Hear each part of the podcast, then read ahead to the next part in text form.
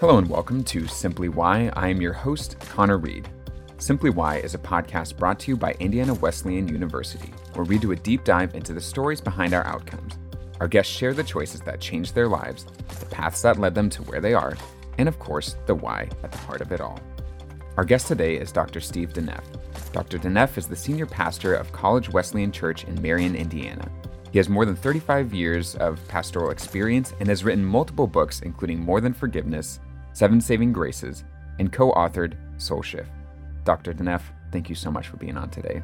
I'm glad to be with you, Connor. Thank you. All right, well, let's just dive in with the heavy, hard hitting questions then. All right. Question number one Donuts or bagels? Donuts by a long shot. Any particular kind of donut or any and all? As long as it's sweet and I have it in the morning, I am good. Every morning. Don't tell my doctor. Your secret safe with me and all of the listeners of this show. all right, question number two jogging or hiking? Uh, actually, I love to hike, but there's not a lot of places in Grant County to do that. So when I can, I go with friends out to Colorado, sometimes uh, down in other parts of the country where they have where they actually have hills, and hike when I can. Yeah, exactly. There's a lot of people on the show who said they love hiking, and I'm like, and you're in Marion. Just about every night, I'll walk between five and seven miles, and so so I don't have problem hiking. I just have nowhere to hike. exactly. All right. And question number three who are some of your favorite Christian authors? Oh, my. A lot of my favorite authors are no longer alive, unfortunately. I loved reading uh, Dallas Willard. I loved reading Tom Torrance, loved reading um, Eugene Peterson, often the more discipleship oriented, theologically oriented. I read a fair amount of N.T. Wright, a little bit of Brennan Manning, uh, G.K. Chesterton, C.S. Lewis every name I've given you except one is gone. Great content, though. So I just want to start off then. When did you first feel called to ministry? You know, I was 17 years old. I was in a teen camp in uh, Hastings, Michigan. Bob Zuhl was the preacher. Uh, we were in a little chapel, and I was sitting in the back, and he got up and started to describe what it was like to be called into ministry. My father's a preacher, and so I knew what the ministry was like. And as he was describing it, man, he was describing everything that was happening inside of me. And I panicked because I thought if I go into this, I'm going to be a bad sequel. My father's a good pastor. For me to go into this is just, this can only go down. So I really resisted that. Finally, I think I struggled with that about six months. I pulled my dad aside and said, Man, I'm really having an internal struggle here with this. And he said, I think you have to pursue at least some form of this. Told him what I was afraid of. He said, Don't worry about me. God will call you to do your own thing, but you have to find some way to express this. So I checked into what was then called Marion College. It was Indiana Wesleyan and I went into Christian education and I was in it for about a year when it occurred to me this is not it at all. So after my freshman year, I switched majors from Christian education to Christian ministry.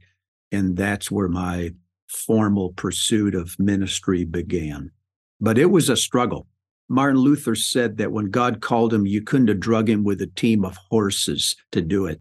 I felt that strongly this might be a good place, Connor, to draw a distinction between my calling and what others feel when they are called. I was called out of a sense of inadequacy. I was called out of my weakness. I was not called out of my strengths or my adequacies. I never, a day in my life, looked at the ministry and thought, I can do that. My entire life, up to the present day, I have always felt this is something I cannot do. I was born an introvert. I had a stuttering problem my entire childhood, such that I would not answer the teacher when they asked questions in class because I was afraid I'd stutter. And so to call me to get in front of an audience when I'm 19 years old or, or 18 by this, this time, and ask me to preach is a calling of nightmarish proportion. I just wanted nothing to do with that. But the assurance that I had from God at the very beginning was if I call you out of your weakness, then I will be your strength. It will always be because of me, never you, that you accomplish anything. That has been true for me up to the present day. That's really incredible. And I feel like the Bible is such a great resource of encouragement for that because there are so many people who are called by God who refuse or say, I am inadequate, I can't do this. And then yet through God are led to do great things. And so, did you take any heart in that from some of those passages or stories in scripture? Yeah. One of my favorite characters, of course, is Moses. I would imagine some of your listeners are thinking of his name right now.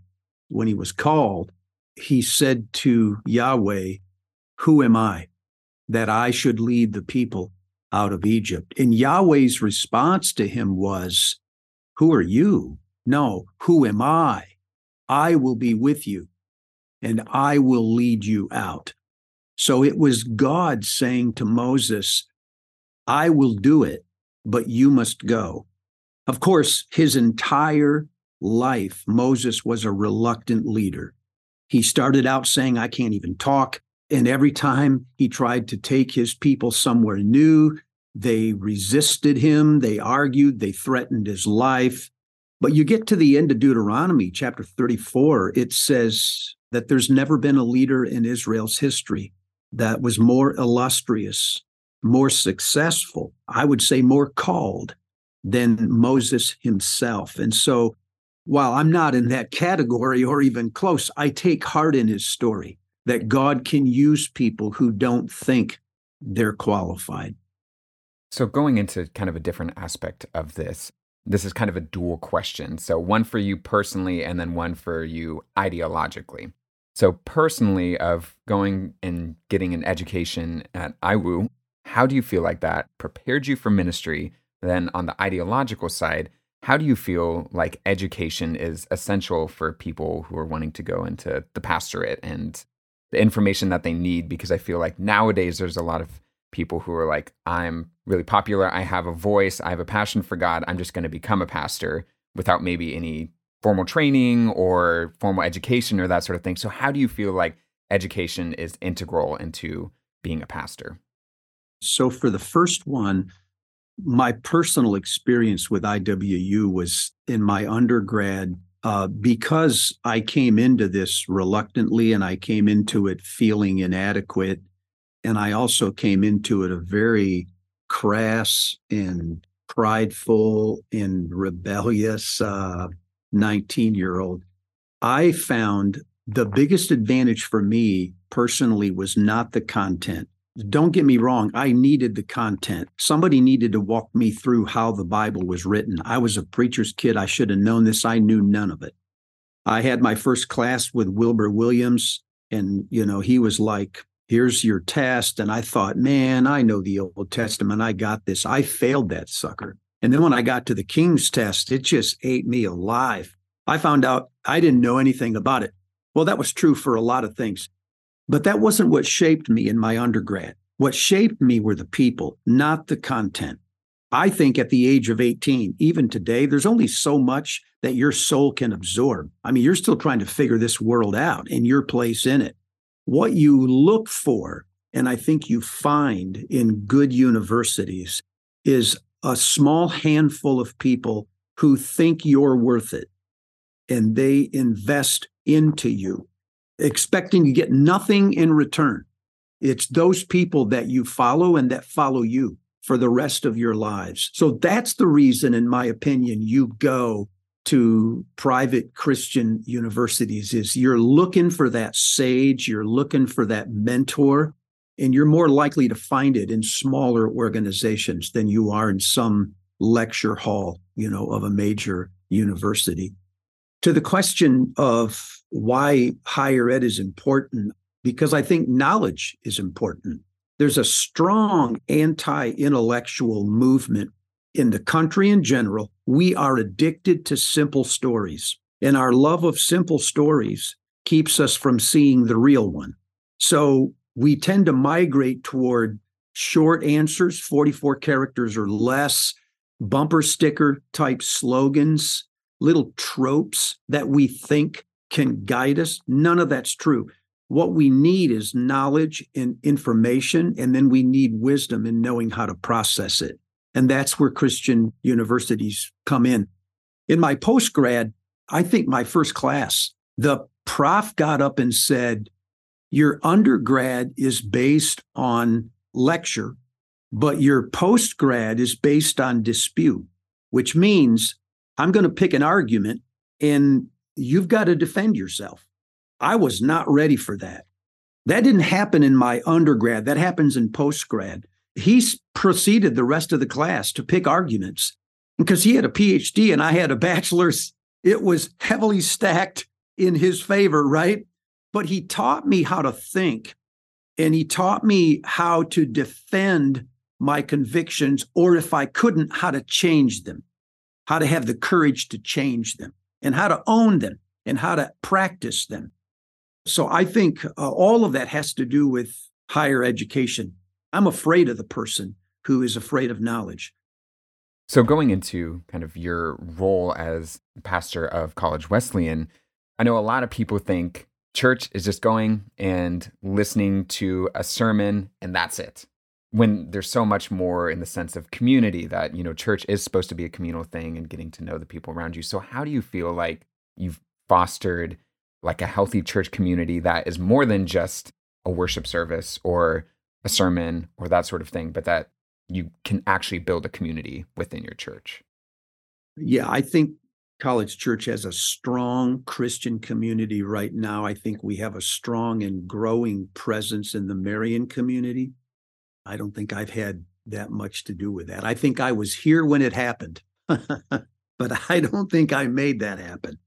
I think the power of preaching is that if it's done well, you can establish the menu of what the people are going to hear every Sunday. And eventually, what gets heard is what gets believed. And what gets believed gets practiced. My only influence, or most of it at College Church, is probably twofold. One is I spend a lot of attention on what we're going to hear. What is the menu? What are we being asked to believe by the word of God? How do we know it's true? And what does that look like in broad implications? The second thing that I've tried to do is to create room or permission for ideas to flourish. When they do, then I find we have enough firepower within the congregation for those ideas to be implemented that's what's happening here. They have great hearts and they have huge visions. And so, College Church, I think, has started to shift to become less and less a chapel for IWU and more and more a bridge between IWU and the Marion community. This is the place where they can meet. Because otherwise, IWU is a city unto itself. And then there's Marion, which is unto itself.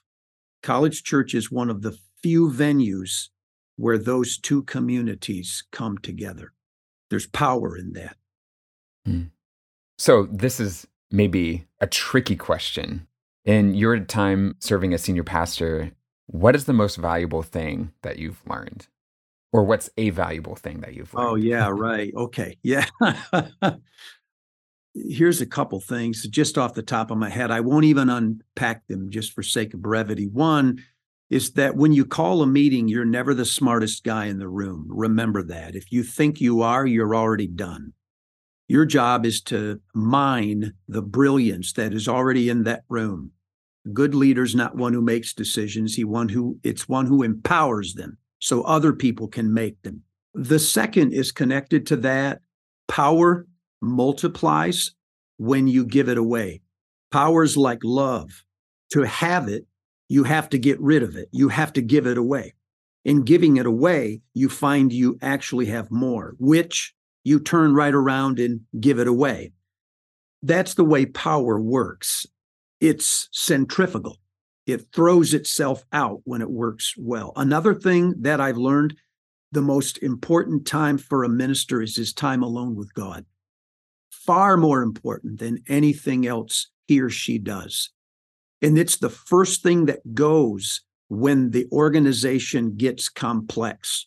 Those early hours, 5:30 on, those start to get interrupted by administrative issues and it is fatal if we allow that to happen because we'll start preaching out of our deficiencies and everything goes helter skelter if we do that. Hmm. Yeah, those are all really good. I know you just kind of touched on this, but what would you say if there's someone listening in right now who's wanting to be a pastor or just wanting to enter ministry? What are some pieces of advice or words of encouragement that you would give to them to get to that place? Yeah, first, I would say if you could do anything else, do it. The ministry is not for those who think they can do it. It's probably more for those who think they can't, but they have to because there's a call of God on their life. That, more than anything else, will create an incessant need for God in your daily life. If you fail, you were supposed to. You felt that when you were called. Well, of course this went poorly. I knew I couldn't do this from the from the start. But if you succeed, then only God gets the credit. So I would say stay in a position of weakness, but at the same time, have the courage to move forward. Pursue that call. Find the teachers, the mentors, find the right books, reach out to somebody who's 15, 20 years ahead of you and ask them for resources. Ask them if you could go visit them. And when you visit them, don't ask them to mentor you. Nobody needs another project. Ask them if they'd answer a few of your questions. Schedule an appointment, go in, ask three or four questions. If that conversation goes well, when you finish it, just say, Hey, would you mind if I, you know, reached out again sometime in the future? That's how you get mentored, not by asking somebody to mentor you. Again, stay in a position of weakness, but have the courage to pursue it. Two is find good mentors without asking them to mentor you. And then three is to get into the right streams, the right books, the right organizations that are stable guides for you. I think that's a wonderful way to wrap up this episode. Thank you so much for being on. Is there a place where people can go to find your writings, your books, sermons, all that sort of stuff? Yeah, anything that I do is either published through Wesleyan Publishing House, those are the books, or all the sermons are online at collegewes.com. Perfect. We'll make sure to put a link to those in our show notes. Dr. DeNeff, thank you so much for being on the show today. Thanks, Connor. Great to be with you. Simply Why is brought to you by Indiana Wesleyan University. IWU is a nationally renowned, Christ centered academic community dedicated to providing leading, innovative education opportunities for students of all ages, backgrounds, and life stages. To learn more about IWU's online, on site, and hybrid programs, visit indwes.edu. And make sure to follow us on social media as well. Thanks so much for listening and have a great day.